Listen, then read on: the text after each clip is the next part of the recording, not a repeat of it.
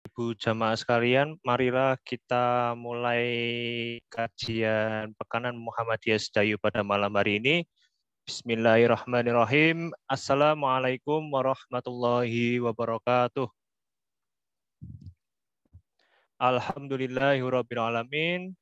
Wassalatu wassalamu ala asrafil anbiya wa mursalin. Sayyidina Muhammadin wa ala alihi wa. Yang terhormat Ustadz Royan Utsani selaku pemateri kajian pada malam hari ini dan juga Bapak Ibu jamaah kajian pekanan Muhammadiyah Sedayu yang lain. Pertama-tama marilah kita panjatkan puji syukur kita kehadiran Allah Subhanahu wa taala yang telah melimpahkan rahmat, taufik, hidayah dan inayahnya kepada kita semua sehingga pada malam hari ini kita dapat dipertemukan kembali di dalam majelis kajian pekanan Muhammadiyah Sedayu dalam keadaan sehat walafiat.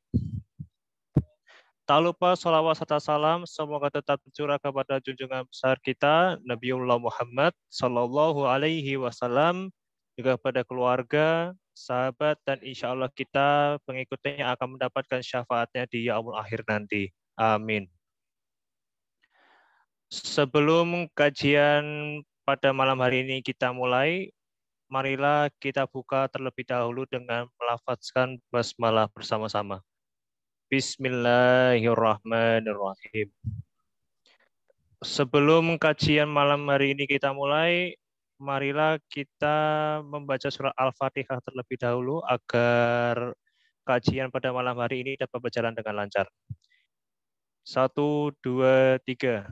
أعوذ بالله من الشيطان الرجيم بسم الله الرحمن الرحيم الحمد لله رب العالمين الرحمن الرحيم مالك يوم الدين إياك نعبد وإياك نستعين اهدنا الصراط المستقيم صراط الذين أنعمت عليهم غير المغضوب عليهم ولا الضالين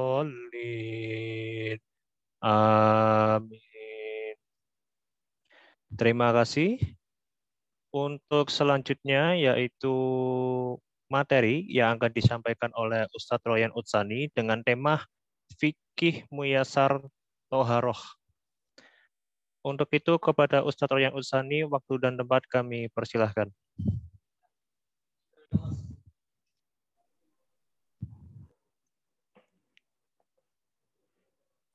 Bismillahirrahmanirrahim. Assalamualaikum warahmatullahi wabarakatuh. Alhamdulillah, alhamdulillahilladzi hadanil hada wa ma kunna ini wa ma kunna linahtadiya laula an hadanallah asyhadu an la ilaha illallah wa asyhadu anna muhammadan abduhu wa rasuluhu la nabiyya ba'da. Allahumma salli ala Muhammad wa ala alihi wa sahbihi wa wala. Bapak Ibu yang dirahmati Allah, ini asatidzah. Alhamdulillah pada malam hari ini kita dipertemukan Allah Subhanahu wa taala dalam keadaan sehat walafiat, kita diberikan nikmat, nikmat iman, nikmat Islam, nikmat kesempatan sehingga kita bisa menghadiri kajian Zoom ini. Mudah-mudahan apa yang kita lakukan memperoleh ridha dari Allah Subhanahu wa taala dan dijadikan sebagai amal kebaikan kita di hari akhir nanti. Salawat serta salam kita haturkan pada junjungan kita Nabi Muhammad Sallallahu Alaihi Wasallam pada keluarganya, para sahabatnya, para pengikutnya. Mudah-mudahan kita termasuk pengikutnya yang senantiasa istiqomah sampai akhir hayat nanti. Allahumma amin. Bapak Ibu rahmati Allah, pada malam hari ini eh, saya diberi amanah untuk menyampaikan tentang fikih muyasaroh, fikih sederhana bahasanya seperti itu. Um, kita coba uh, belajar sama-sama, ya. Di sini ada asatidah saya di Mualimin ya. Ada Ustaz Sarir, Ustaz Irfan dan banyak sekali Ustaz banyak ya Ustaz uh, YouTube seperti itu. Uh, baik, uh, saya bisa share screen ya. Mas Bayu ya. Oke, alhamdulillah. Silakan Ustaz.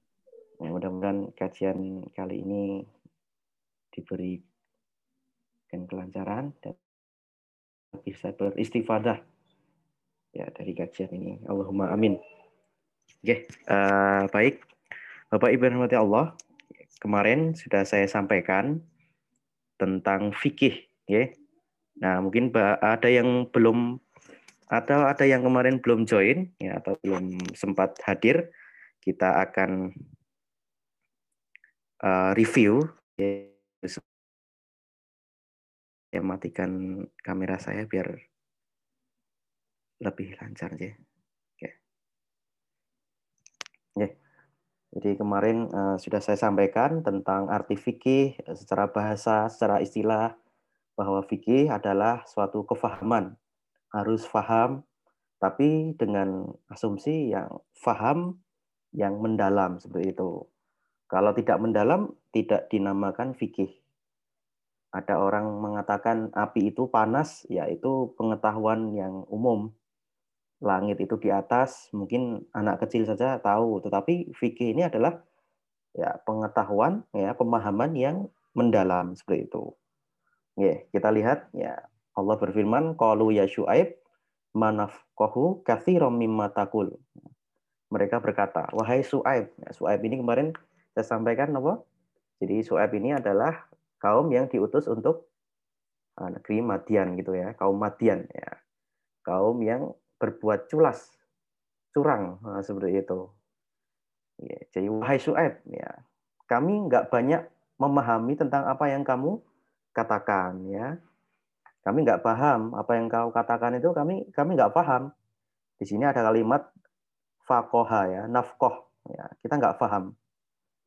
Jadi Bapak Ibu, ya sekarang kita menghadapi kaum yang enggak kita memang uh, Nabi sudah selesai gitu ya dengan utusnya Nabi Muhammad Shallallahu Alaihi Wasallam sudah selesai. Tapi permasalahannya sekarang banyak kaum kaum yang ya banyak tipologi manusia yang mungkin ada LGBT, ada korupsi gitu ya, ada orang yang nah, pokoknya sekarang itu kompleks sekali gitu ya, luar biasa ya. Tugas kita ya seorang dai, seorang ustadz, seorang guru itu tentulah tidak ringan seperti itu. Maka kita harus berdakwah. Ya. Kemudian ada kalimat faham, yafqahu qauli. Yafqahu qauli itu perkataan Nabi Musa yang berdoa ya ketika menghadapi Fir Firaun yang mungkin Bapak Ibu sudah uh, hafal semuanya ya. Robi srohli sadri wa yasirli amri wahlul uqdata min lisani yafqahu qauli. Supaya apa? Ya, mereka paham per perkataanku. Nah, ini ada kalimat faham di sini. Ada kata-kata faham. Kemudian ada juga di dalam Al-Qur'an ya. Tabbihulahu as-samawatu as-sab'u awal ardu wa ma fihin wa min syai'in illa yusabbih bihamdi walakin la tafqahuna tasbihahum. Jadi jadi langit tujuh kemudian bumi semua itu bertasbih dan memuji Allah. Cuman kita nggak paham cara mereka bertasbih. Karena apa? Kata ulama, karena perbedaan bahasa gitu kayak kita nggak paham ya. Tumbuhan binatang itu kita nggak paham tapi mereka semuanya memuji Allah Subhanahu wa taala. Mereka bertasbih ya. Meskipun ada manusia yang nggak mau memuji Allah meskipun ada manusia yang tidak yang tidak bertasbih. Tapi semua makhluk hidup ya baik tumbuhan hewan semuanya yang ada di langit dan bumi, masya Allah ya, itu bertasbih kepada Allah Subhanahu wa taala, memuji Allah. Nah, kemudian kita review ya. Jadi kalau kita mau pergi ke toko buku ya, mungkin kita nggak akan menemukan kalau kita tanya kepada penjaganya, Pak saya mau buku tentang ilmu sholat. Ya mungkin bahasanya bukan ilmu, tetapi fikih sholat seperti itu.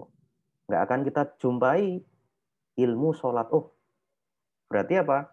Di dalam Islam itu kalau kita itu berilmu dituntut untuk faham seperti itu. Apalagi ilmu puasa jarang kita temui, jarang kita jumpai. Yang ada adalah fikih puasa, fikih, zakat. Ya, ilmu zakat mungkin jarang ya. Tetapi kalau fikih zakat, jadi dalam Islam itu kita dituntut untuk berilmu sekaligus kita dituntut untuk faham. Dan fahamnya tentu faham yang yang mendalam seperti itu. Eh, baik Bapak Ibu yang Allah. Ini ini review yang kemarin ya. Apa itu fikih secara bahasa dan secara istilah? Tentu fikih itu ya menurut jumhur ulama kemarin ada pengertian dari Imam Abu Hanifah ya ma'rifatu malaha wa ma'alaiha kata Imam Abu Hanifah. Tapi ini kata uh, jumhur ya rata-rata mengatakan ilmu tentang hukum syariat ya, khusus yang syariat ya, terkait dengan amal perbuatan dan gali dari dalil-dalil yang terperinci seperti itu. Jadi di sini ada batasan kalau kita ingin mengatakan seperti ini. Sekarang ini yang lagi viral itu apa? Yang lagi booming kira-kira. Radikal. Berarti kalau kita itu pengen mengetahui, berarti apa itu radikal? Harus ada konsepsinya. Harus ada apa? Konsepsi, harus ada pengertian. Jadi tidak hanya asal mengucapkan, kemudian ada orang yang latah, kemudian orang gampang sekali membroadcast dan lain sebagainya. Jadi orang harus paham apa definisi supaya kuat keilmuannya, supaya apa? Supaya dia ya kuat keilmuannya, ya, supaya ada jamik dan maniknya seperti itu. Ya, ofensif, defensif seperti itu. Tentang hukum syariat. Ya. Ya, jadi yang selain syariat dikeluarkan dulu ya seperti itu. Contohnya logika atau kebiasaan manusia ini Ya, kemudian ada naudzubillah ilmu perdukunan gitu ya. Ilmu perdukunan ya kita keluarkan ya, ya bukan termasuk fikih. Yang kedua, fikih itu harus terkait amal ya biasanya ya. Tapi kalau ilmu yang tidak membahas tentang amal ya dikategorikan ilmu yang lain. Kalau dulu Imam Abu Hanifah memasukkan ya akidah itu masuk, kemudian ilmu kalam itu juga masuk dalam fikih. Maka dinamakan fikih akbar seperti itu. Tapi ulama membatasi, oh berarti hanya yang terkait amaliyah, hanya yang terkait dengan amal perbuatan. Ya, kalau kalau dalam bidang akidah, ilmu hadis, ilmu kalam itu bukan namanya fikih seperti itu.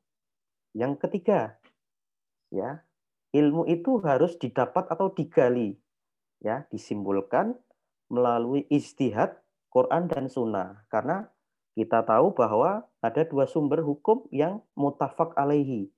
Ya, ada dua sumber yang itu ulama itu sepakat. Ya, dan itu ada di dalam hadis Rasulullah Shallallahu Alaihi Wasallam. Ya, Al-Quran dan Sunnah. Ya, kalian tidak akan tersesat selamanya kalau berpegangan teguh sama Al-Quran dan An-Sunnah seperti itu. Maka kalau mimpi ya bukan dinamakan fikih, oh saya mimpi ketemu katakanlah ketemu siapa ya kalau mimpi ya jadi ya jangan berharap mimpi ya kalau di Indonesia nanti bisa diapakan gitu ya. Mimpi bukan. Wangsit apalagi. Itu ya. Jadi ilmu ini didapat ya, dari Al-Quran dan Sunnah. Kalau kita ketemu kalau kalau kita temukan dalam kitab primbon ya itu enggak termasuk. Atau kitab Jawa enggak termasuk. Kitab kerajaan di situ ada hukumnya, ya tidak termasuk seperti itu. Yang terakhir yaitu dalil-dalil yang terperinci seperti itu. Al-adillah ataf atafsiliyah, Quran, sunnah, kemudian uh, hadis dari uh, sahabat Nabi ya, ketika diutus ke Yaman itu juga menyebutkan ya Quran, sunnah, kemudian ijma, kemudian kias ya seperti itu. Ya, Bapak Ibu yang Allah, ah, mungkin itu review kita kemarin ya. Mudah-mudahan bisa difahami. Jadi penting untuk kita harus tahu definisinya, harus tahu konsepsi tentang fikih. Baik. Nah, kemudian pembahasan ilmu fikih ya, hanya ya ini ulama membatasi ya ulama membatasi pembahasan ilmu fikih itu dibagi menjadi beberapa bagian. Yang pertama, barangkali toharoh itu termasuk yang kita kaji malam ini termasuk apa Bapak Ibu? Termasuk fikih ibadah. Sholat, puasa, haji, zakat, kemudian jihad. Jihad itu termasuk ibadah. Nah, itu ya. Jadi fikih ibadah. Yang kedua ada namanya fikih muamalah. Muamalah ya, antara manusia dengan manusia lain, ya, perdagangan, sewa menyewa, akad, rohan, dan lain sebagainya itu masuk wilayah muamalah. Dan ini biasanya lebih lentur ya. Dalam bidang muamalah ya ada beberapa kaidah muamalah itu semuanya boleh kecuali yang dilarang. Atau muamalah itu melihat pada maksudnya seperti itu. Sekarang ini kan canggih sekali Bapak Ibu. Jadi ada pembiayaan itu cukup pakai GoPay dan lain sebagainya. Hanya lewat HP Nah, mungkin bisa di scan barcode, kemudian bisa membayar langsung. Canggih sekali. Apakah boleh itu? Nah, nanti masuknya pada fikih fikih muamalah. Yang berikutnya adalah fikih al-usroh. Ya. Fikih yang terkait hukum yang terkait dengan keluarga. Dari sebelum menikah, mungkin sampai setelahnya waris dan lain sebagainya, itu termasuk fikih keluarga seperti itu. Yang berikutnya, yang terakhir yaitu fikih kodo dan jinayah. Peradilan kriminal, had, ya, kemudian banyak ya. Kalau ada orang eh, hukumannya di hukuman membunuh secara sengaja itu hukumannya apa? Itu masuk fikih jinayah. Dia mencuri itu masuk ya fikih jinayah, ya, hukumannya dan lain sebagainya. Ya, itu empat ini adalah batasan pembahasan ilmu fikih. Nah, kemudian Bapak Ibu yang Allah, setelah kita tahu batasannya, kita oh, kita ketahui bahwa luar biasa. Jadi ada pujian ulama di sana ada nah, beberapa imam, Imam Syatibi, Mujahid, kemudian eh, banyak ulama yang lainnya yang memuji bahwa ilmu fikih ini ilmu yang luar biasa. Jadi di dalam Al-Qur'an ya kita dilarang untuk berperang semuanya. Falaula nafaru min kulli. Ya, hendaklah ada orang yang ngaji seperti itu. Ada orang yang liyatafaqahu fiddin wal yundiru qaumahum idza ilaihim jadi ada orang yang ngaji, ada orang yang belajar agama ya supaya apa? Ketika pulang dari kaumnya, pulang dari masyarakatnya, ya mereka mengajarkan ilmu tersebut. Jadi sampai orang yang tafakuh fitin itu disamakan dengan orang yang berjihad. Padahal jihad itu padahal jihad itu memiliki keutamaan dan keistimewaan. Sangat mulia sekali di sisi Allah. Tetapi kita lihat ya. Jadi sampai disamakan dengan eh, pahala orang yang berjihad di jalan Allah. Ya, orang yang belajar itu ya sama saja orang yang berjihad gitu ya. Bahkan di dalam hadis dikatakan ya akan dimudahkan jalannya menuju surga. Yaltami sufihi ilman sahalallahu lahu bihi tariqon ilal jannah. Ya, siapa yang menempuh jalan menuju ilmu ya dia akan dimudahkan jalannya menuju surga. Dan satu-satunya doa meminta tambahan itu ya termasuk tambahan ilmu. Ya, kalau tambahan itu di dalam Al-Qur'an tidak ada, tetapi boleh orang berdoa dengan ya Allah tambahkanlah saya harta, ya Allah tambahkanlah saya eh, rumah, ya Allah tambahkanlah saya apa pun gitu ya. Tapi di dalam Al-Qur'an ya kita lihat ya kata ziyadah ini ya Robi zidni ilma ya Allah tambahkanlah saya il ilmu. Jadi ilmu di dalam Islam itu adalah sesuatu yang sangat agung sekali ya.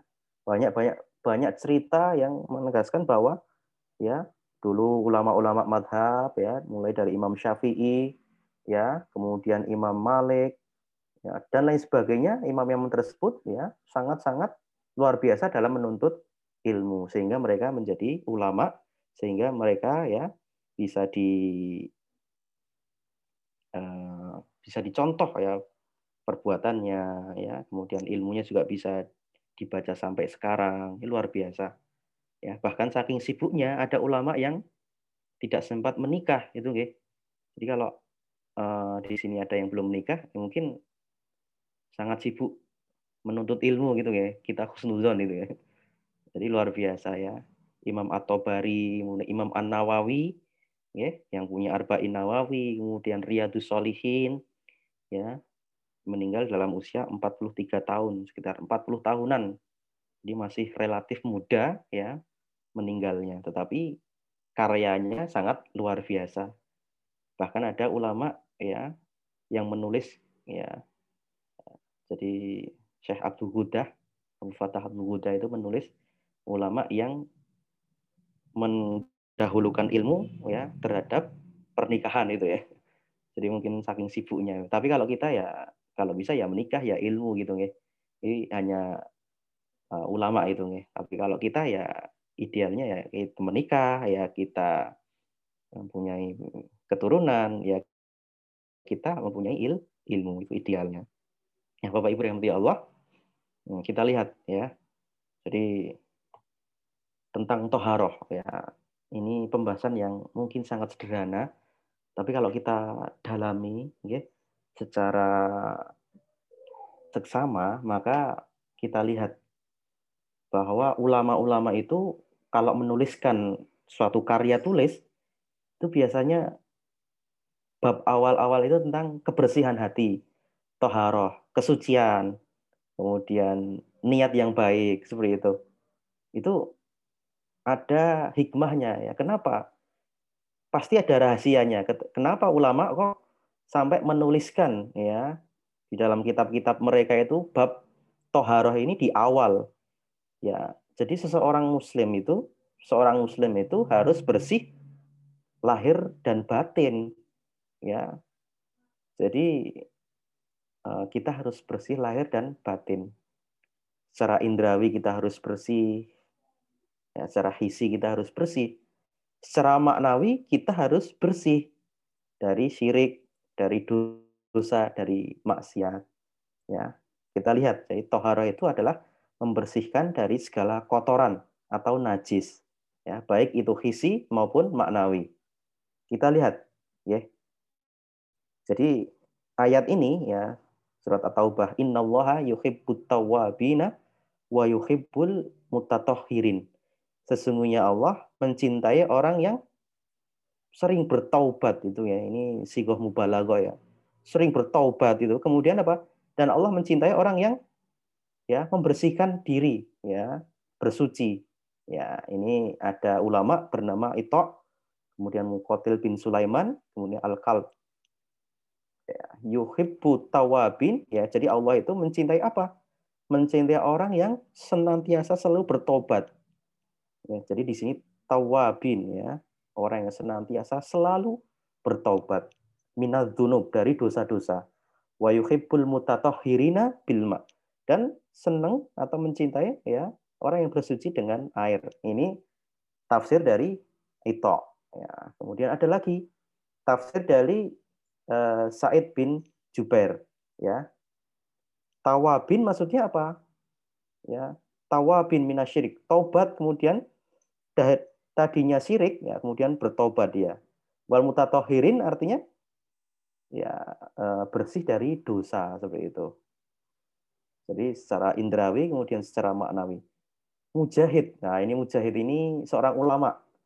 Ya, alim ulama tafsir ya, orang yang sangat uh, mengetahui tentang tafsir ya, seorang ulama. Bahkan mengatakan apa? Ya, siapa yang ada kata-kata yang sangat terkenal dari Mujahid ini. Ya, Mujahid berkata bahwa siapa yang nggak paham bahasa Arab, ya nanti akan uh, masuk nggak kalau dia menafsirkan Al-Quran ya. Jadi menafsirkan Al-Quran itu tidak boleh sembarangan. Takutnya masuk dalam hadis Rasulullah. Ya, siapa yang ya berdusta sengaja berdusta atas namaku. Ya, itu. Maka dia harus falyatabawa makadahu minan nar. Dia harus menyiapkan tempatnya di neraka. Jadi kalau orang mohon maaf tidak tahu ilmunya, kemudian dia berbicara mengenai agama, nah ini sangat berbahaya. Kata Mujahid apa? Takutnya ya sabda Rasul kena ke orang itu gitu ya. Ya, fal yatabawa minanar. Yeah. Jadi kata Mujahid, at-tawabina minadz-dzunub la ya'uduna fiha wal mutatahhirina minha lam yusibuha wat tawab. Jadi kalau Allah mengatakan ahabba yuhibbu, jadi ketika Allah berfirman dengan kalimat mencintai, ya, berarti apa? Allah mencintai orang yang bertobat.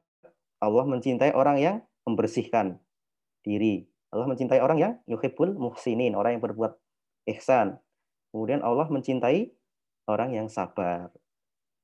Jadi kalau Allah sampai mencintai hambanya, luar biasa ya. Allah sampai membanggakan kepada para malaikat, wahai malaikat, saya mencintai fulan dan fulan di dalam hadis seperti itu. Nah, ini Bapak Ibu rahmati Allah ya. Dalam hidup ini kita harus mencari cintanya Allah gitu ya. Kalau cintanya manusia ya terbatas, temporer sekali. Tapi kalau Allah sampai mencintai kita, itu luar biasa. Mudah-mudahan kita semua dicintai Allah Subhanahu wa taala. Allahumma amin. Nah, ini toharoh maknawiyah ini juga sangat penting, ya.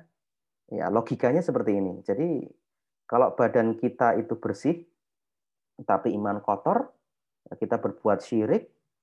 Nah ini bagaimana? Ini juga sama saja. Ya, kalau kita berbuat maksiat, kemudian kita syirik, maka di sini dikatakan, Ya ayyuhalladzina amanu innamal musyrikuna najas. Fala yakrabul masjidal haram ba'da amihim hada. Wa in khiftum ailatan fasawfa yuhnimullah min fadlihi insya'a. Innallaha alimun hakim. Wahai orang-orang yang beriman, sesungguhnya orang-orang musyrik itu najis. Di sini najisnya secara zahir atau secara makna. Ya. Nah ini. Jadi orang kalau kita ketemu orang kafir atau orang non itu, wah ini najis ini ya. Kalau kita disentuh, kita wudhu gitu enggak? Jadi ada ulama yang mengatakan ini najis secara maknawi seperti itu. Karena masih dia masih syirik, masih menyekutukan Allah, ya, dan lain sebagainya. Nah, Imam At-Tabari meninggal tahun 305 Hijriah. Ya, yang dimaksud najis itu apa? Ya, kata Imam At-Tabari. Imam At-Tabari itu kata orang, ya kata ulama maksudnya itu adalah Syekhul Mufassirin, syekhnya para mufasir seperti itu. Jadi belum disebut mufasir, belum disebut ahli tafsir kalau seseorang itu tidak merujuk, tidak mereferensi kepada Imam At-Tabari seperti itu. Tadi saya mengatakan bahwa Imam At-Tabari luar biasa. Ya, Syekhul Mufassirin. Yang dimaksud najis adalah tidak mengakui wahdaniyatullah, ya, tetap dalam kemu kemusyrikan. Ya. Kemudian ada ulama yang menambahkan menambahkan penjelasan ini. Yang dimaksudnya adalah junub tapi tidak mandi ya seperti itu kan, tidak mandi besar ya. Oleh sebab itu ya dilarang masuk Masjidil Haram. Kalau Bapak Ibu sedang menunaikan ibadah umroh ataupun haji, yaitu kalau mohon maaf pilotnya itu beragama non ya, itu biasanya tidak sampai Madinah. Ya biasanya itu sampai Jeddah nanti begitu Jeddah ke Madinah kalau dengan pesawat ya itu biasanya ganti dulu pilotnya itu. Dan ini sering ditanyakan oleh anak-anak kita ya. jadi kenapa kok orang musyrik itu dilarang masuk? Ya kok nggak ada orang musyrik? Kok nggak ada orang non di haram Mekah dan Madinah karena ada larangan ini fala yakrobul masjidil haram ya jadi di sini ya ulama setempat ya kemudian didukung oleh pemerintah kerajaan bahwa orang musyrik itu orang non itu tidak boleh masuk ya tanah haram seperti itu. Jadi ada uh, pemeriksaan seperti itu. Nah, Bapak Ibu yang Allah, maka toharoh secara maknawiyah ini adalah ya bersih dari maksiat, syirik, ya, kemusyrikan dan lain-lain. Ya, jadi iman kita harus uh, bersih seperti itu. Baik, eh, kemudian Bapak Ibu yang Allah, ini slide-nya saya. Ini kira-kira gambar apa gini? Ini ada yang pernah meneliti tentang ini. Ini tepatnya di Hotel Ina Garuda Beach di Kabupaten Sukabumi di daerah Pelabuhan Ratu. Ya, jadi di pinggir Pelabuhan Ratu ada pantai-pantai itu ya. Itu di samping ya pantainya itu itu ada hotel Ina Garuda Beach seperti itu. Dan di situ eh, mohon maaf ya Nah, karena saya telah saya pernah meneliti ya di Pelabuhan Ratu itu, itu luar biasa Bapak Ibu. Ini katanya Nyiroro Kidul gitu ya, masya Allah. Ya. Dan ini tidak hanya beberapa orang, banyak orang ya yang memasukkan fotonya itu kalau mau jadi cantik itu dimasukkan ke kamar ini gitu ya. Naudzubillah min dalik. Dan kalau dia itu mau laris jadi artis itu ini di kalangan artis banyak sekali ini kamar 308 seperti itu ya. Ini serba ya dihiasi dengan hijau-hijau itu ya. Konon katanya apa? Di sini uh, Ratu Pantai Selatan itu ya, setiap malam Jumat itu datang ke sini itu ya. Untuk tilik ya, seperti itu. Masya Allah ya, naudzubillah min dalik ya. Tidak hanya artis, banyak juga, mohon maaf, anggota dewan, kemudian banyak orang yang kaya raya itu juga banyak yang naudzubillah ya masih melakukan kesyirikan ya. Orang dari luar kota, dari Jakarta, dari Bandung, dari kota-kota besar ini luar biasa. Sebelum pandemi atau setelah juga ada banyak seperti itu. Ini luar biasa ya. Jadi jangan sampai ya diri kita ya tercemari dengan dosa-dosa sirik dan lain sebagainya ya.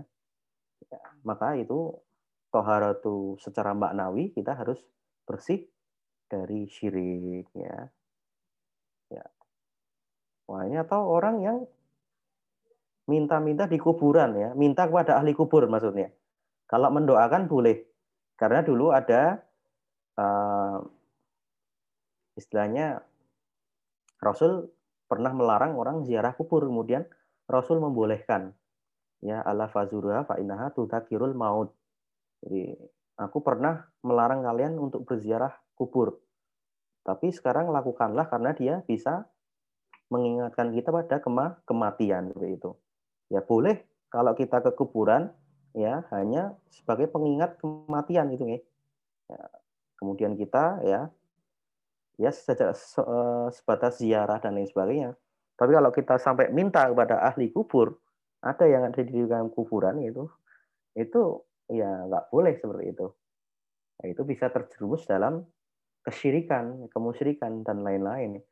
Nah, dalam masalah akidah kita harus hati-hati ya Bapak Ibu rahmati Allah.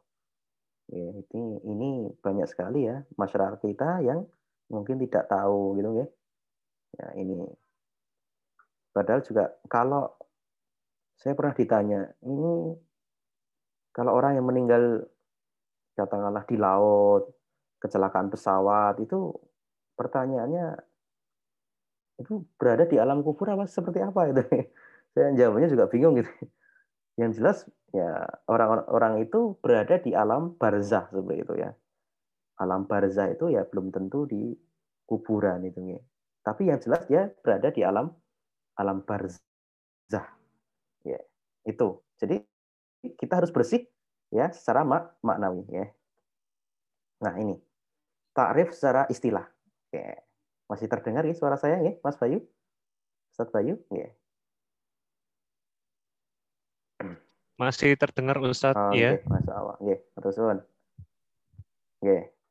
Jadi pengertian istilah. Tadi secara bahasa, lugotan, wa istilah. Ya, takrifnya. Ya, ini takrif yang sederhana.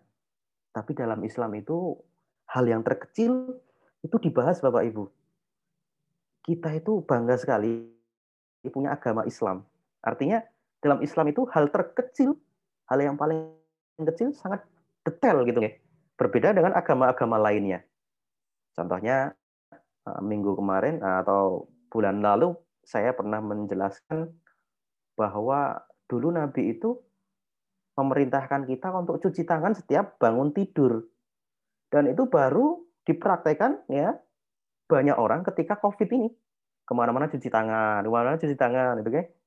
Jadi kalau kita itu bangun tidur saja disuruh cuci tangan, apalagi setelah beraktivitas, ya tambah suruh cuci tangan. Ya, ya Nabi bersabda, ya, jika seorang di antara kalian itu bangun dari tidurnya, jangan mencelupkan, ya, jangan istilahnya itu tangannya itu jangan menyentuh apa-apa gitu ya, sebelum dia mencuci ya, karena nggak tahu dia itu ke mana tangannya itu. Ya, maka luar biasa dalam Islam itu hal yang terkecil ya sangat sangat detail. Oleh sebab itu kita harus yakin ya bahwa ajaran Islam itu ajaran yang syamil, kamil gitu nggih. Ya, jadi universal kemudian agama yang sempurna. Kita harus yakini itu Bapak Ibu yang dirahmati Allah. Jamaah. Maka hal yang terkecil ya itu luar biasa dibahas. Izalatul wasf al-mani minas salat ya, bi istima'i al-ma'i ajami badan. Membersihkan sifat yang bisa menghalangi untuk sholat. Ingkana al hadas akbar. Kalau hadas akbar itu dengan mandi tentunya. Wa ingkana hadasan asgor yakfihi murur ala a'do'il wudu. Kalau dia, mohon maaf, hadas kecil katakanlah, kena muntahan bayi gitu ya, itu cukup dipercikan saja yang kena muntahan bayi. Atau mohon maaf, kita eh, buang air kecil ya, kena mohon maaf, percikan urin dikit sekali, maka kita harus membersihkannya yang kena percikan seperti itu. Tidak usah kita mengganti semuanya baju, mengganti semua celana seperti itu. Ya. Kecuali kalau kita itu nanti ya yakin bahwa oh, semuanya kena najis. Ya, jadi dalam Islam itu Nah, hal-hal yang seperti itu perlu kita ketahui. Bapak Ibu nanti Allah, kalau hadas besar itu dihilangkan dengan mandi. Artinya dia harus mandi. Ya mandi junub seperti itu. Ada beberapa sahabat, ada seorang sahabat yang berperang ya, di jalan Allah. Kemudian beliau terluka. Gitu ya. Nah ini terluka, kemudian tanya kepada sahabat, malamnya mimpi basah, kemudian beliau tanya, saya bermimpi, ya, saya junub, ya, tapi saya lagi terluka, nggak boleh kena air, ya, gimana hukumnya? Ya, kalau saya nggak mandi, nggak gosel, gitu, nggak? Kemudian sahabat tadi ada yang, mohon maaf, tingkat keilmuannya, tingkat literasinya kurang, gitu, nggak? Mungkin tidak banyak mendengar hadis dari Nabi. Kemudian orang itu mengatakan apa? kamu harus mandi junub. Ternyata orang yang terluka tadi, yang berperang, kemudian dia baru junub tadi, dia mandi junub, kemudian direwat dikatakan orang itu meninggal, Bapak Ibu. Wah ini kemudian dilaporkan kepada Nabi Muhammad Wasallam. Nabi sampai, masya Allah, ya kenapa nggak nggak tanya, ya padahal dia cukup, ya cukup tayamum ya cukup ya mengganti mandinya tadi karena dia lagi terluka itu. Nah, di sini dikatakan bahwa dia itu lagi keadaan darurat itu ya. Kalau dia mandi kena air ya dia bisa meninggal. Ya betulan ternyata meninggal. Maka Rasulullah ketika itu sangat sedih sekali, sangat menyesal. Jadi obat ketidaktahuan itu bertanya ya. Obat ketidaktahuan kata Nabi ber, bertanya ya Bapak Ibu rahmati Allah, maka kalau kita nggak tahu katakanlah hukumnya apa, hukumnya apa, ya ya kalau yang terdekat kita tanya pada ulama yang menguasai. Kita ragu tentang vaksin katakanlah, kita harus tanya pada orang yang mempunyai literasi yang baik, ya, mempunyai ilmu yang baik, baik itu ilmu kesehatan, baik itu ilmu agama, ya, sehingga kita tidak hanya taken for granted, ya, kita tidak hanya uh, wah ini bahaya ini hasil itu. Wah ini jangan-jangan ada chipnya ini vaksinnya ini. Jangan-jangan ini adalah suatu proyek ya dari Bill Gates katanya. Ini adalah proyek dari Cina gitu kan. Ala ini ada proyek ada perang dagang ini vaksin ini ya seperti itu. Nah, kalau kita literasinya baik, insya Allah kita juga uh, tidak terjerumus itu ya. Fa in faqadal ma apabila nggak dapat air, nah seperti itu ya. Tadi saya jelaskan. Au ajaza anhu istiqmal mayanubu anhu. Bisa yang mewakili seperti itu. Ya. Kalau kita nggak bisa berwudu pakai air ya cukup tayamum ya dan lain sebagainya. Oke. Bapak Ibu rahmati Allah. Nah ini at-taharatu tahtaju ila syai'in yatatahharu bi. Ya, harus ada yang bisa membersihkan. Ya. Kemudian salah satunya adalah dengan air, ya. Air ya yang bersih ya. Tohir fidatihi mutohar. Jadi suci dan mensucikan seperti itu. Oke. Seperti air hujan juga boleh, air embun ini ya. Wasal jiwal barot. Atau air yang mengalir. Nah, ini jadi kalau air yang mengalir itu kemungkinan suci, kemungkinan meskipun ya ada tercampur kotoran dikit, tapi kalau mengalirnya secara deras itu ya, air sungai itu lebih banyak sucinya Bapak Ibu yang mati Allah. Ini saya admit juga dulu. Oke. Tapi kalau air banjir gimana, Mas? Air banjir, uh, ulama mengatakan uh, kalau memang tidak ada air bersih lainnya ya boleh gitu ya berwudu dengan air banjir. Karena sifat aglabiyah ya jadi karena dia banjir kan mengalir itu ya deras dan itu ada tercampur ya dimungkinkan dia suci seperti itu. Ya kalau tidak ada air bersih lainnya itu kan. Nah bapak ibu yang Allah. Nah ini. Dalam tubuh manusia itu sekitar 55 sampai 78 persen itu air seperti itu. Maka air ini menempati sesuatu yang sangat penting dalam kehidupan manusia. Binatang, tumbuhan semua butuh air. Allah berfirman, "Wa yunazzilu 'alaikum minas sama'i ma'an liyutahhirakum bih." Ya, wa anzala minas sama'i ma'an tahur. Allah menurunkan ya air dari langit yang yang itu tuhur suci. Kemudian doa kita ketika doa iftitah ya Allah maksilni minul ya bil ma'i wasalji wal barat. Kemudian pernah suatu ketika Nabi ditanya, "Oh, ini kalau saya wudhu pakai air katakanlah air gelas ini wahai Nabi." Ketika itu berada di laut itu atau di danau para sahabat dengan Nabi. Nanti saya kalau wudhu dengan air ini, saya habis nggak bisa minum. Nggak mungkin saya minum air laut itu nggak akan eh, kenyang gitu, gitu bahkan saya akan haus terus. Kemudian kalau saya berwudu pakai air laut, gimana wahai Nabi? Kata Nabi, tohur ma'uhu khilul maitu, maitatuhu. Air laut itu tohir, boleh, suci. Dan bangkainya pun halal seperti itu. Jadi bangkai laut, apa pun itu hewannya, asalkan itu binatang laut, ya ulama mengatakan itu halal semuanya seperti itu. Ya, meskipun ada ulama yang mengecualikan itu ya. Kalau najis, jijik itu bertaring itu enggak. Tapi kalau ulama sebagian besar mengatakan kalau dia itu binatang laut atau hidup di air katakanlah, dia hukumnya halal seperti itu. Apa pun bentuk ikannya seperti itu.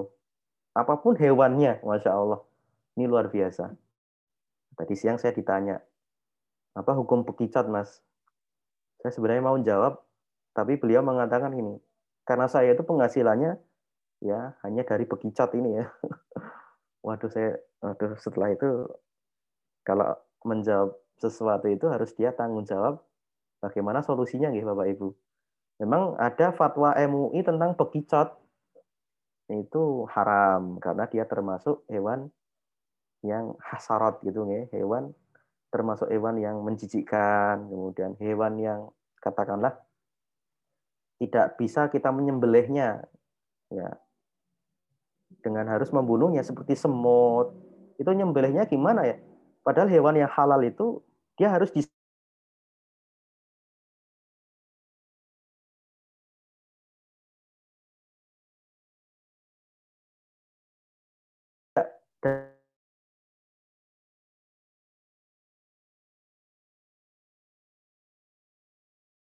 dan itu hewan yang menjijikkan dan lain sebagainya, maka nah, MUI mengatakan bekicot itu haram seperti itu.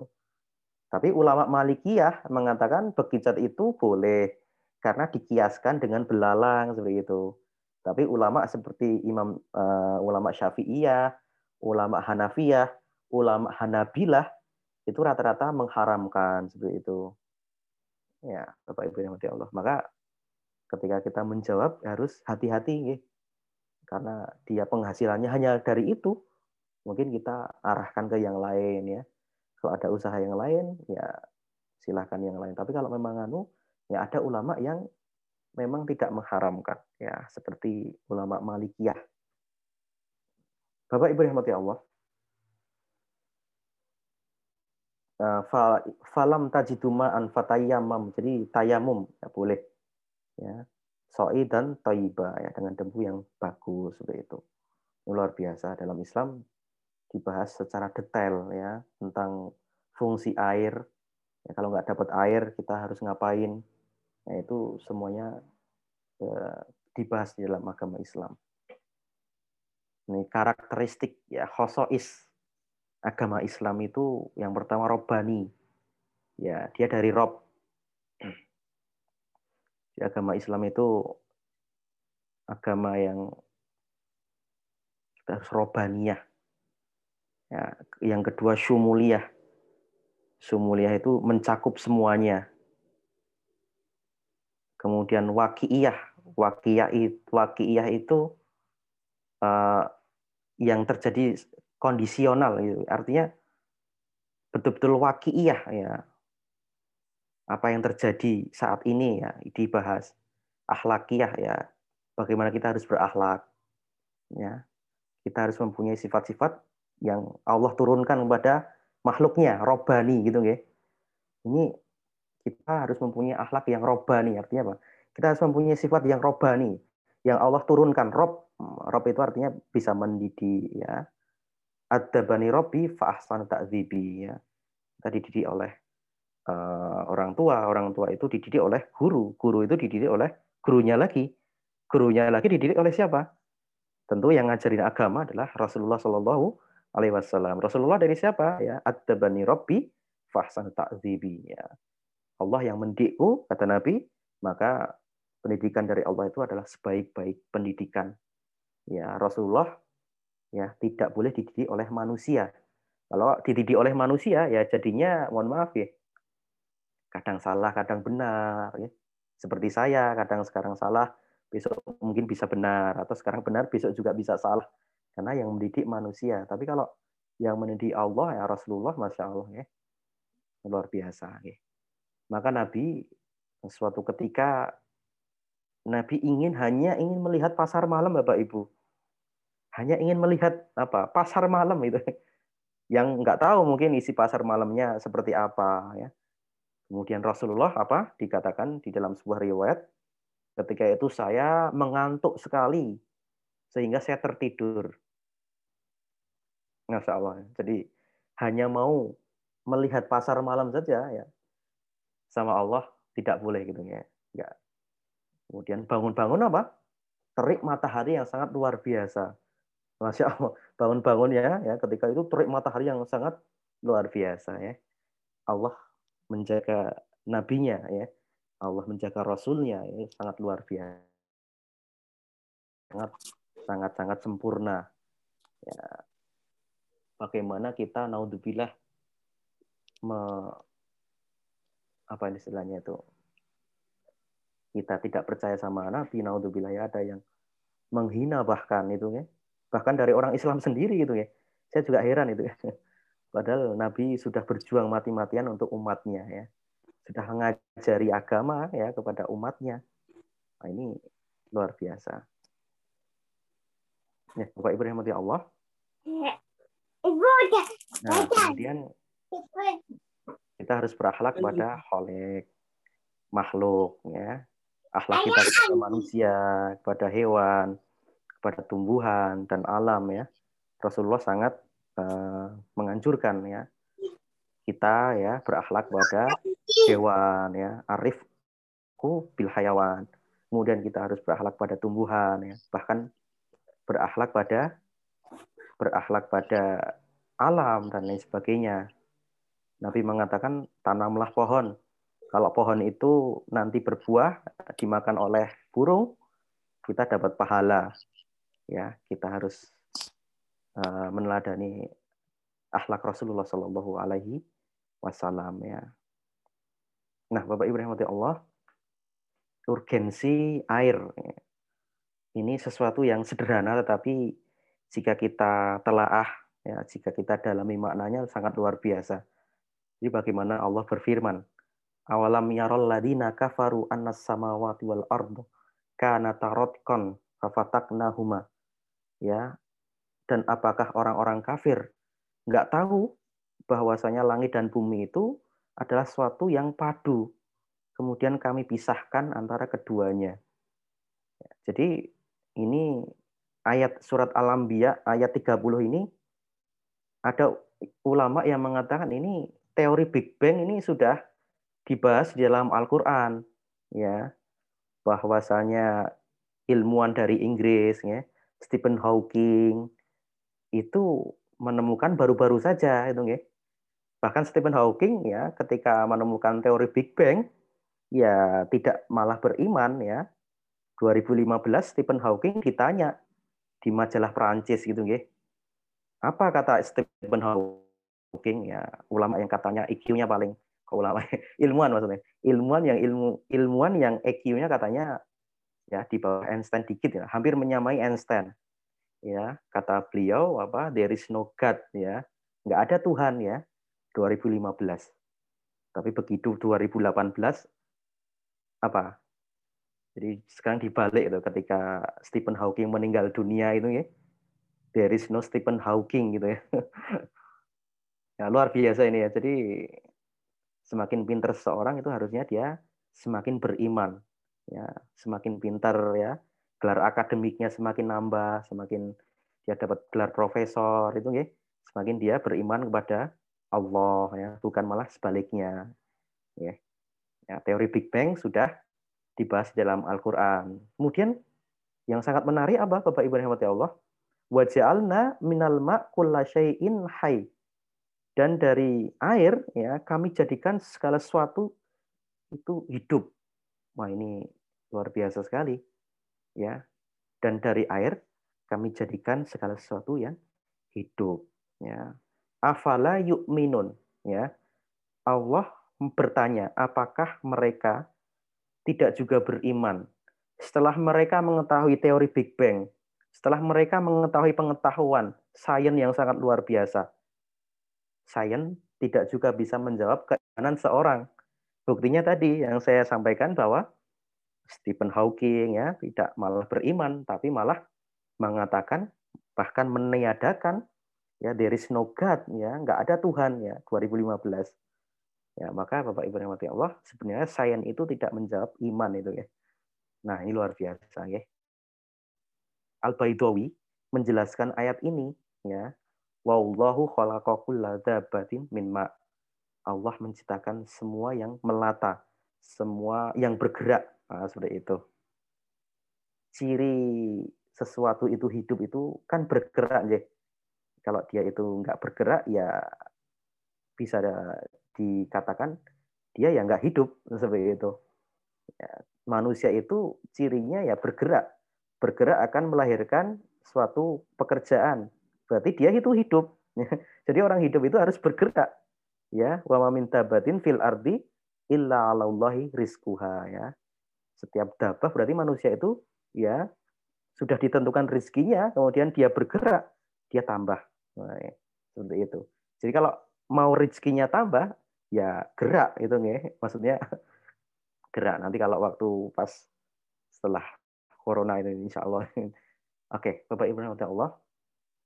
Maka ada beberapa problematika permasalahan ya. Jadi kelangkaan air ya.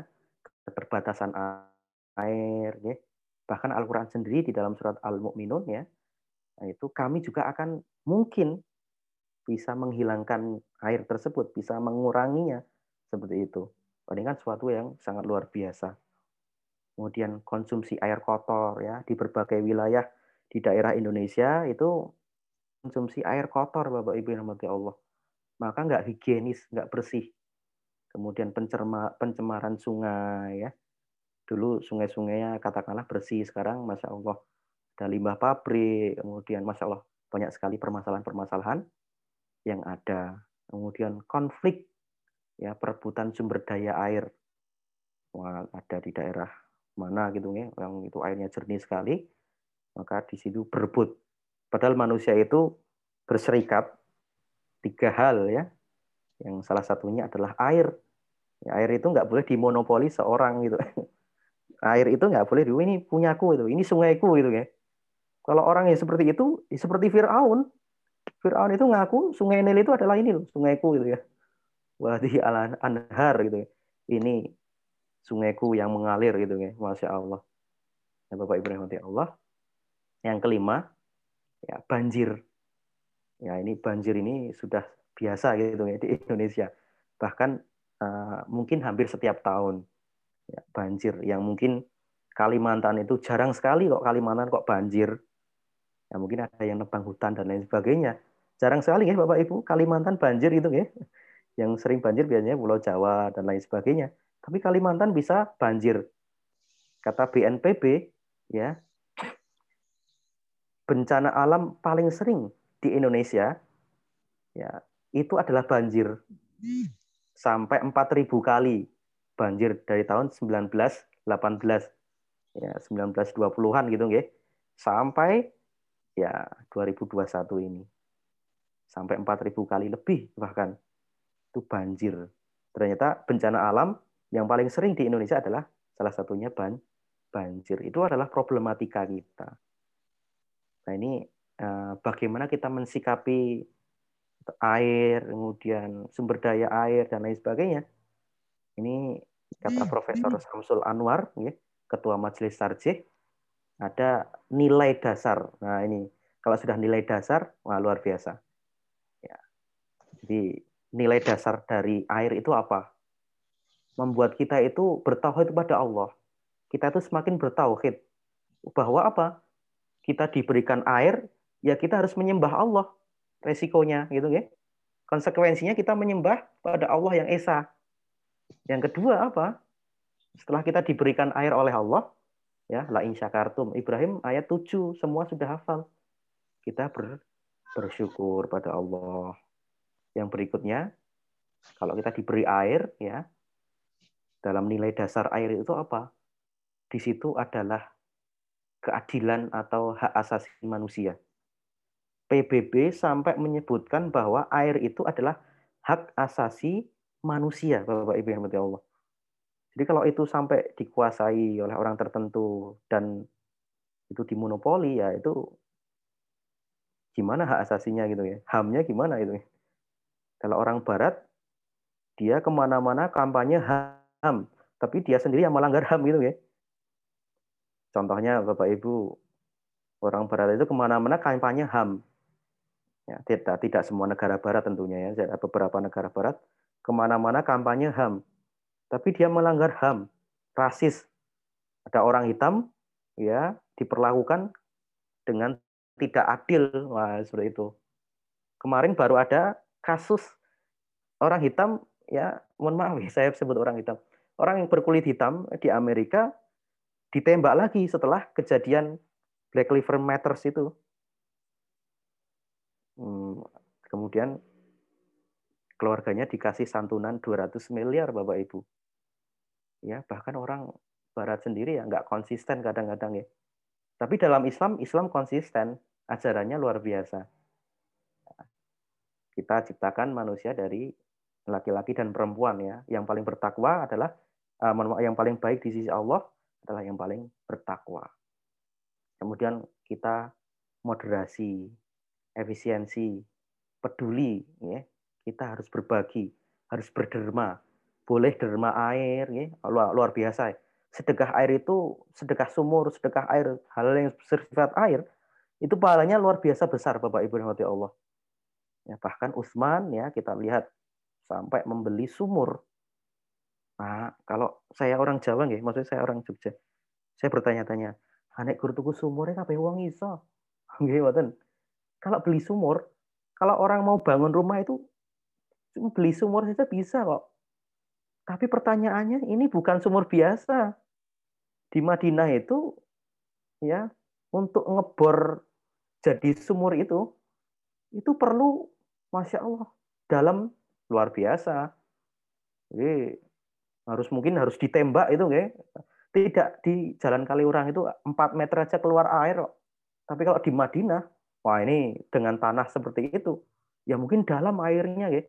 Untuk membuat sumur itu luar biasa. Maka betul kata sejarah bahwa sumurnya Utsman itu nilainya miliaran Utsman bin Affan. Ya. Ada yang menyebut bahwa Utsman bin Affan itu harta cashnya harta cashnya itu 6 triliun kalau dikalkulasikan, kalau ditimbang. Itu belum yang disedekahkan. Maka beli sumur itu miliaran itu ya, Utsman bin Affan itu. Saya pernah bertanya pada orang Madinah, penduduk asli Madinah, kamu punya sumur enggak? Kemudian beliau menyatakan, saya nggak punya sumur. Karena rumah saya itu rumah susun gitu ya. Sumur itu luar biasa kalau punya sumur ya. Nah, Bapak Ibu yang Allah. Nah ini kita berderma air itu luar biasa pahalanya. Oke, jam berapa ya Mas Bayu ya? Saya berbicara. Oke, masih ya? Jam 9 Ustadz. Oke, ya. Masih nyimak ya insya Allah. Nanti kalau mamanya mau dikat, ya uh, boleh ya. Atau nanti uh, tanya jawab boleh. Nah, ini Bapak Ibrahim Allah, kemudian nilai dasar tadi ya diturunkan ke prinsip universal al-usul al-kuliah. Di sini ada keterlibatan publik, ya, musyarakah al-mustama. Kemudian penyusunan skala prioritas, ya, air ini prioritasnya mana, ya, konservasi air dan sampai apa? Implementasinya al-ahkam al al-far'iyah. Nah, ini kita lanjut saja ya. Air sumber kehidupan, jelas ini ya. Jadi saya katakan bahwa 50 5% sampai 78% tubuh kita terdiri dari air. Ya. Wa yunazilu alaikum minas sama imaan. Ya. Nah ini ramah air. Ini al-iktisad fil wudu ini sih. Al-iktisad fil. Jadi jangan sampai kita boros. Bapak Ibu rahmati Allah. Jangan sampai kita boros ya dalam penggunaan air ya, membetulkan keran atau sambungan pipa yang bocor. Ini penting karena bulan ini saya membetulkan keran dan itu terasa sekali nih di uh, pembayaran listrik itu. Bulan ketika keran saya agak bocor itu uh, eh, 200 hampir 300 ya, tapi kalau pas saya betulkan itu ternyata kajetnya banyak nih. Oh ini ada artis yang omongan public figure.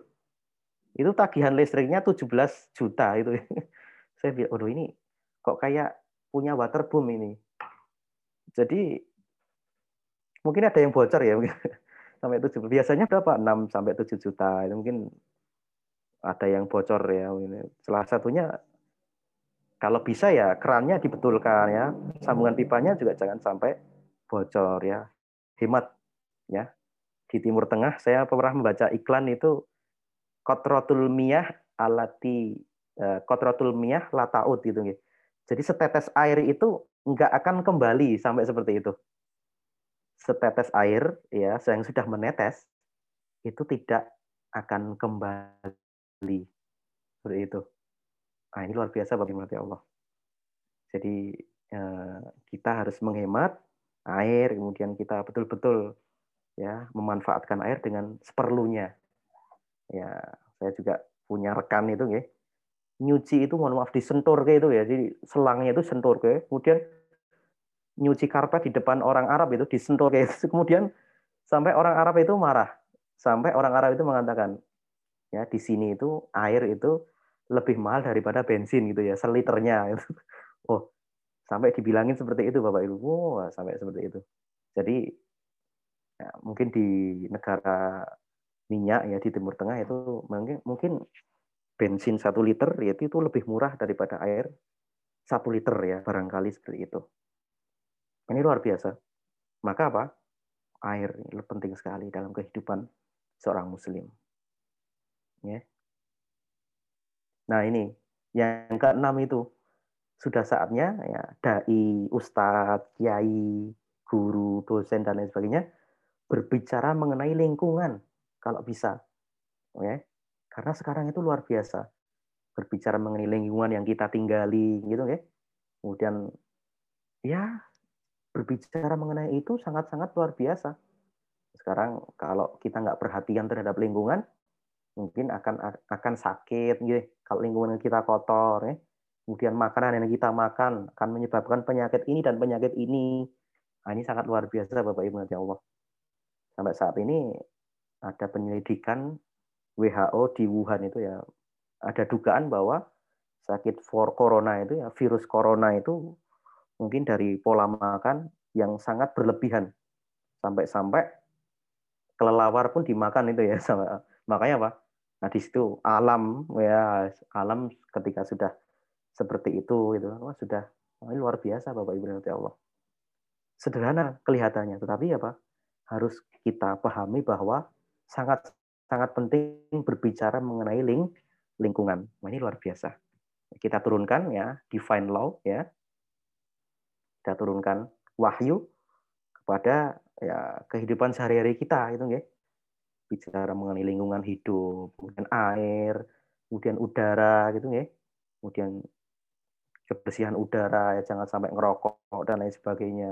Itu sangat penting sekali. Maka Islam ya agama yang kamil, mutakamil, syumul ya dan lain sebagainya ini Sungai Nil.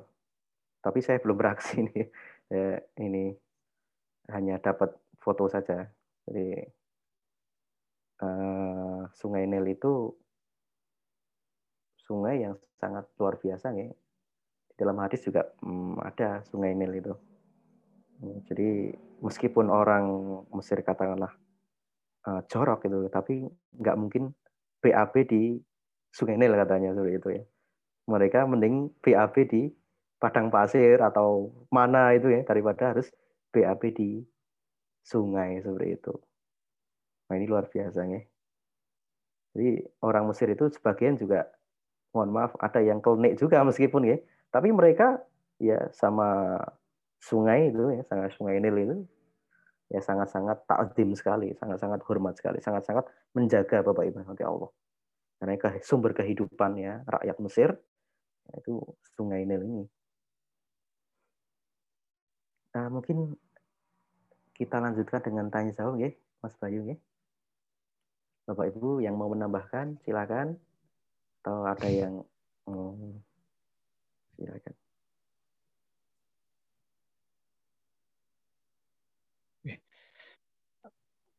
Terima kasih kepada Ustadz Royan Utsani yang telah menyampaikan materinya pada malam hari ini.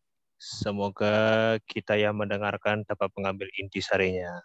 Amin. Uh, untuk selanjutnya, monggo kepada Bapak Ibu jamaah yang ingin bertanya bisa langsung bertanya melalui kolom chat atau bisa mengacungkan tangan dengan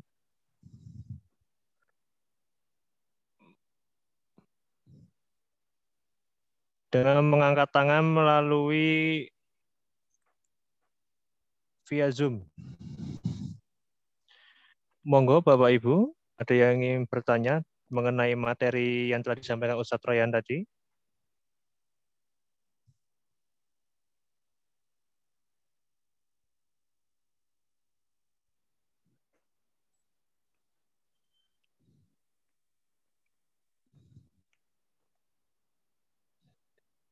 Oh, nggih.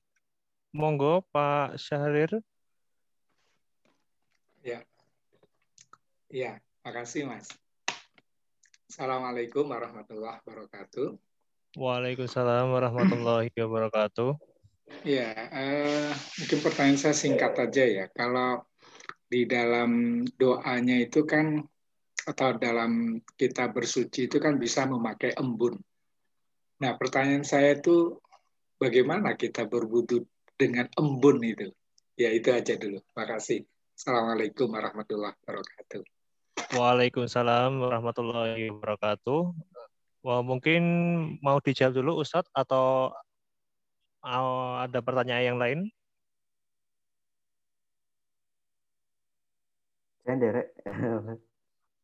Oh, mungkin bisa dijawab dulu aja ya. Ustaz. Nanti yang bertanya bisa ditanyakan di kolom chat. Nih, monggo Ustaz, bisa dijawab dulu. Oke. Nah, terima kasih Ustaz Sahrir.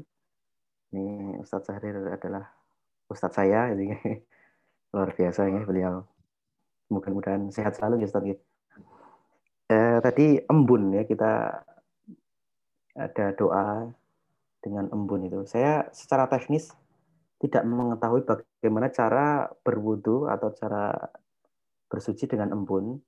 Tapi yang jelas eh, kalau tidak ada air, ya di dalam riwayat itu memakai turop gitu Jadi kalau tidak dijumpai air sama sekali, itu kita dapat ruhsoh. Ya, ruhsoh itu adalah sesuatu yang kita bisa memilih gitu nih. Contohnya, kalau kita nggak bisa jumatan gara-gara zona merah katakanlah, atau gara-gara virus corona baru dahsyat-dahsyatnya ini, ya kita dapat rukhsah untuk mengganti sholat Jumat kepada sholat duhur itu. Meskipun ada ulama yang berpendapat bahwa oh, coba kita jumatan online saja. Kalau jumatan online sudah dibahas oleh tim tarjih ya. Jadi Rasulullah selalu memilih hal yang uh, sederhana ya, selama itu tidak dosa seperti itu. Maka di sini secara teknis, mohon maaf saya nggak bisa menjawab tentang bagaimana kita berwudu dengan embun, tetapi yang saya pahami uh, kalau umpamanya kita ada, kalau saya kecil ya, itu ada apa namanya pohon pisang itu ya, pohon pisang itu tetesan-tetesan airnya itu mungkin bisa digunakan juga nggih, Ustaz nggih untuk ber, berwudu seperti itu. Tapi itu bukan namanya embun ya kalau uh, apa namanya imat saya. Tapi kalau teknisnya, uh, wallahu alam saya tidak mengetahui secara persis dengan embun. Tapi kalau dengan air, dengan tanah, dengan turop, uh, itu memang di dalam riwayat ada penjelasannya seperti itu. Ya, matur sangat. Oke, terima kasih Ustadz. Uh, untuk pertanyaan selanjutnya ini di kolom chat dari Muhammad Irfan Akbar. Pertanyaannya dalam pembahasan yang disampaikan Ustadz Royan tadi, beliau mengatakan tentang masalah rokok. Bagaimana menyikapi dengan seseorang yang masih merokok, padahal itu bisa menyebabkan mudorot. Terima kasih Ustadz. Ya, terima kasih uh, uh, atas pertanyaannya. Saya melakukan penelitian kecil-kecilan. Om saya, Pak Lek saya, teman saya meninggal semua gara-gara rokok. Pak Lek saya itu jatuh di sawah. Ya, sebelumnya dokter memfonis mendiagnosa ya ada sumbatan di kepalanya. Ini gara-gara rokok katanya. Yang kedua om saya ya belum lama meninggal. Beliau tidak bisa, mohon maaf, dikasih balon kalau orang jantung itu kan ada balon untuk ya, tapi dia nggak bisa karena wah ini pembuluh darahnya, pembuluhnya itu nggak bisa katanya, gara-gara rokok. Padahal sudah berhenti selama beberapa tahun. Itu efeknya rokok itu luar biasa ngerinya. Tetangga saya juga ya dia seorang ustadz, seorang kiai, tapi merokoknya berat Bapak Ibu yang rahmati Allah. Ya. Baru meninggal belum lama ini kanker otak. Ya. Itu diagnosa dokter rokok. Teman saya, ya, teman kuliah saya, ya, setiap hari bergadang uh, merokok, ya. Ketika ke dokter, datang ke dokter, sampai dokternya itu bilang gini sama temennya yang mengantar, ini kok kenapa baru dibawa sekarang? Ini paru-parunya itu sudah basah seperti itu. Luar biasa. Sampai dokter itu marah-marah. Ternyata tiga hari setelah itu meninggal Bapak Ibu. Nah, ini kan sedih sangat, sedih sekali. Padahal masih masih muda. Ya. Nah ini, itu yang pertama. Yang kedua, ya saya nggak usah menyebutkan dalilnya, terlalu banyak dalilnya. Ya, ya. Eh, kemudian yang kedua, ada sebuah perdebatan. Ini ada ahli kesehatan sama ahli budaya. Tentu ahli budaya itu mengatakan, oh rokok itu hebat itu ya. Itu ada orang 80 tahun, orang ada orang 90 tahun, tapi tetap produktif dan dia merokok. Jawabannya orang kesehatan gimana? Bapak bisa mendatangkan orang yang sehat usia 80 tahun merokok. Tapi Bapak tidak bisa mendatangkan orang yang meninggal gara-gara rokok. Lebih banyak mana? Kemudian orang itu terdiam.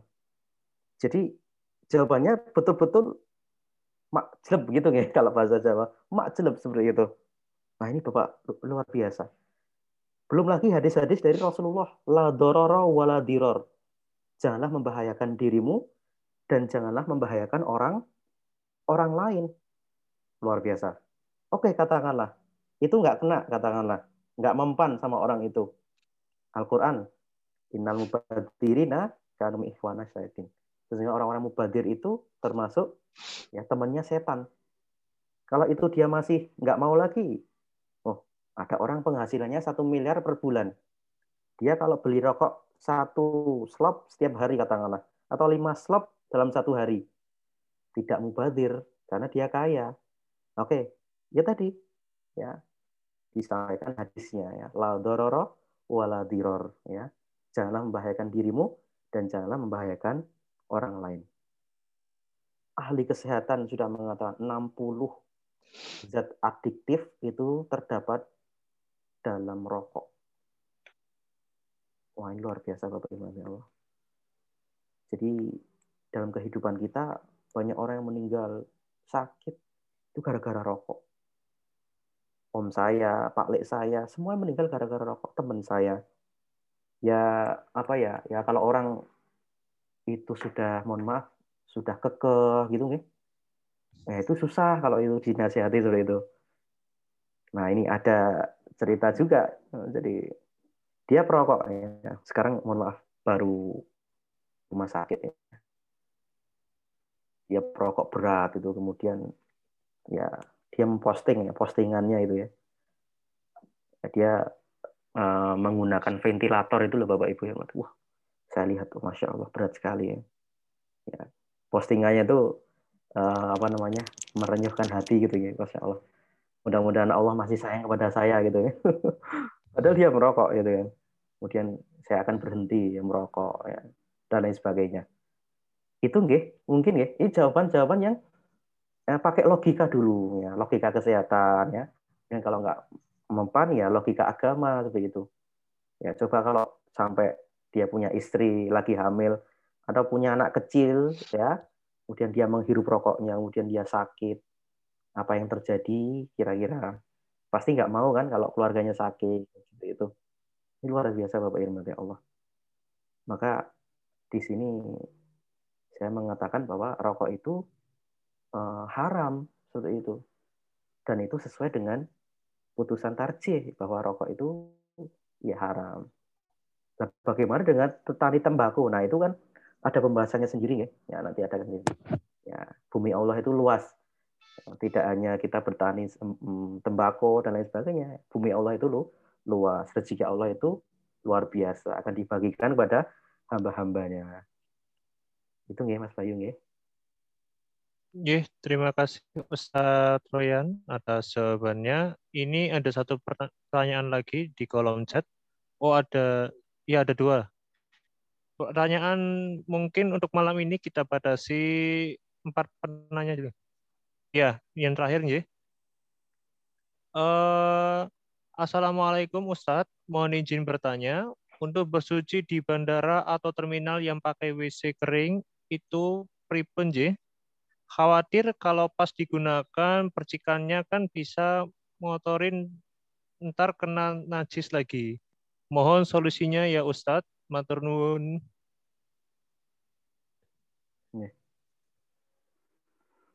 Kalau kita tidak memungkinkan, ini hemat saya, kalau kita tidak memungkinkan seperti itu, maksudnya tidak memungkinkan bersuci, berwudu, itu kalau menurut saya ya tayamum saja seperti itu. Ya.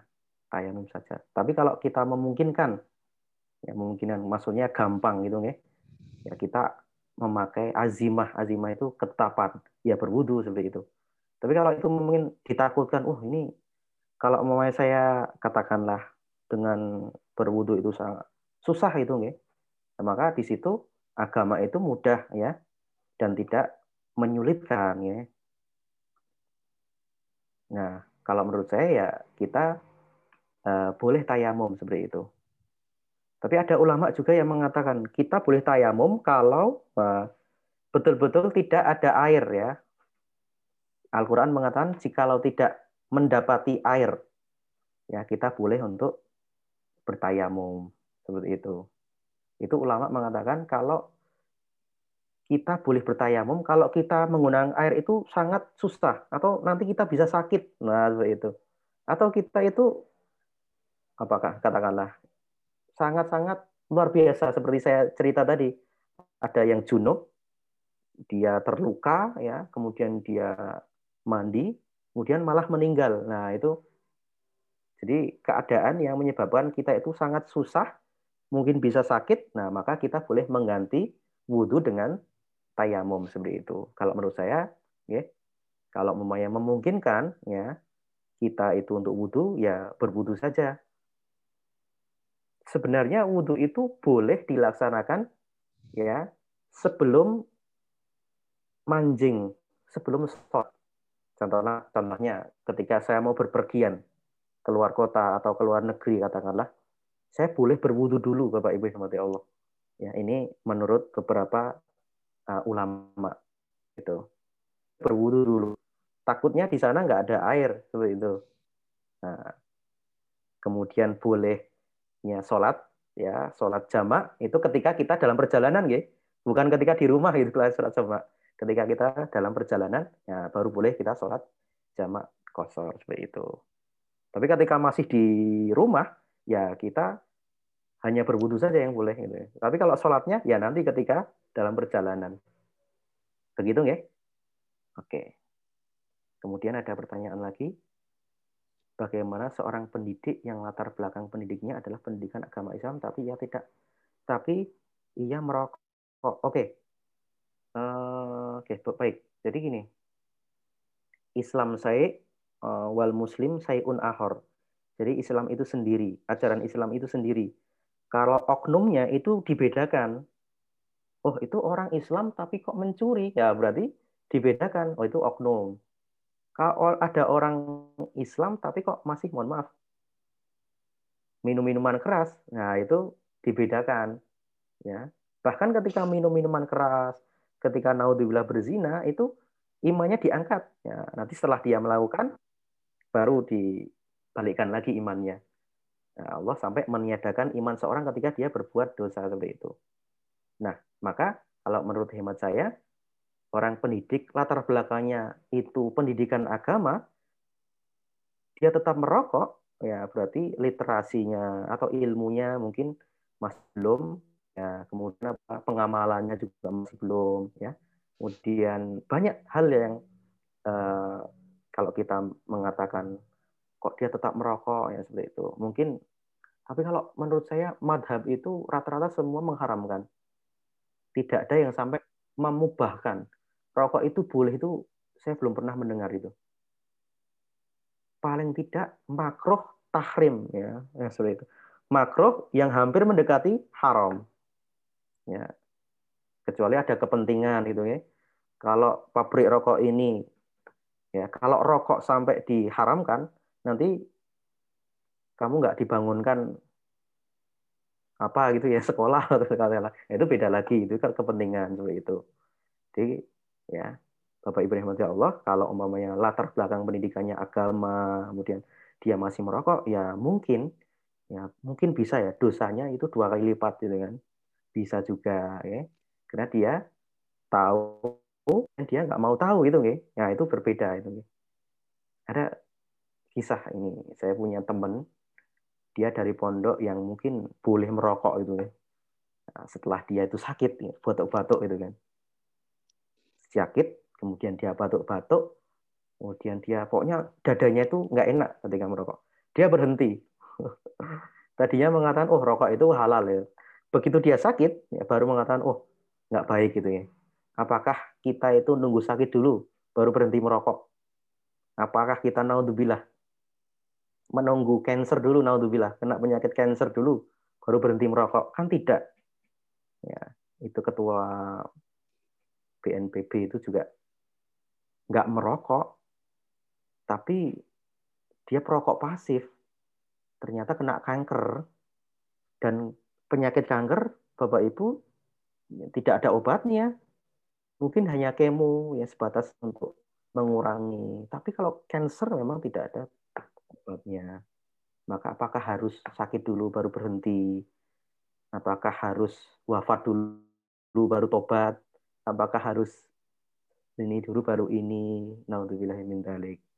Kalau menurut saya ya agama ini ya itu syariah ya maksud diturunkannya syariah itu salah satunya untuk apa menjaga jiwa menjaga nyawa seperti itu. Jadi nyawa itu sangat penting sekali bapak ibu rahmati allah. Ya jadi tidak merokok itu menyelamatkan nyawa manusia kalau menurut saya. Karena rokok itu membunuhmu. Ya, jangan sampai ada istilah wah saya setelah membaca video atau saya setelah melihat video setelah saya membaca di koran ada orang yang sakit karena merokok, ada orang yang meninggal karena merokok, saya berhenti nonton videonya itu. Atau saya berhenti membaca gitu. Nah, itu naudzubillah itu kalau itu. Ya, Bapak Ibrahim Allah, maka agama Islam itu sangat luar biasa ya, membahas secara detail gitu ya kehidupan kita. Kita harus yakin. Nggih. Mau kapan nggih, Mas Bayu? Jih, matur nuwun Ustaz Troyan telah menjawab semua pertanyaan dari jamaah sekalian. Uh, terima kasih sebelumnya kepada Ustadz Troyan yang telah menyampaikan materi pada malam hari ini dan juga kami sampaikan terima kasih kepada jamaah yang telah mengikuti kajian Pekanan Muhammadiyah Sedaya pada malam hari ini. Saya Firman selaku pembawa acara memohon maaf apabila dalam memandu acara pada malam hari ini, malam hari ini terdapat kesalahan kata. Uh, sebelum kita akhiri kajian pada malam hari ini, untuk info kajian Pekanan Muhammadiyah Sedayu bisa dilihat melalui Facebook Lazismu Sedayu. Kemudian untuk Instagram bisa dicek di Instagram Lazismu Sedayu dan AMM Sedayu. Oke. Uh, marilah kita akhiri kajian Pekanan Muhammadiyah Sedayu pada malam hari ini dengan melafazkan hamdalah bersama-sama. Alhamdulillahirabbil alamin. Sekali lagi kami sampaikan terima kasih kepada Ustaz Royang Usani yang telah menyampaikan materinya pada malam hari ini. Terima kasih. Billahi taufik wal hidayah. Fastabiqul khairat. Wassalamualaikum warahmatullahi wabarakatuh. Waalaikumsalam warahmatullahi wabarakatuh. Izin live ya. Ya, ya Ustaz. Mas Bayu, ini ada Pak Amar, Ustaz Kak Darmawan.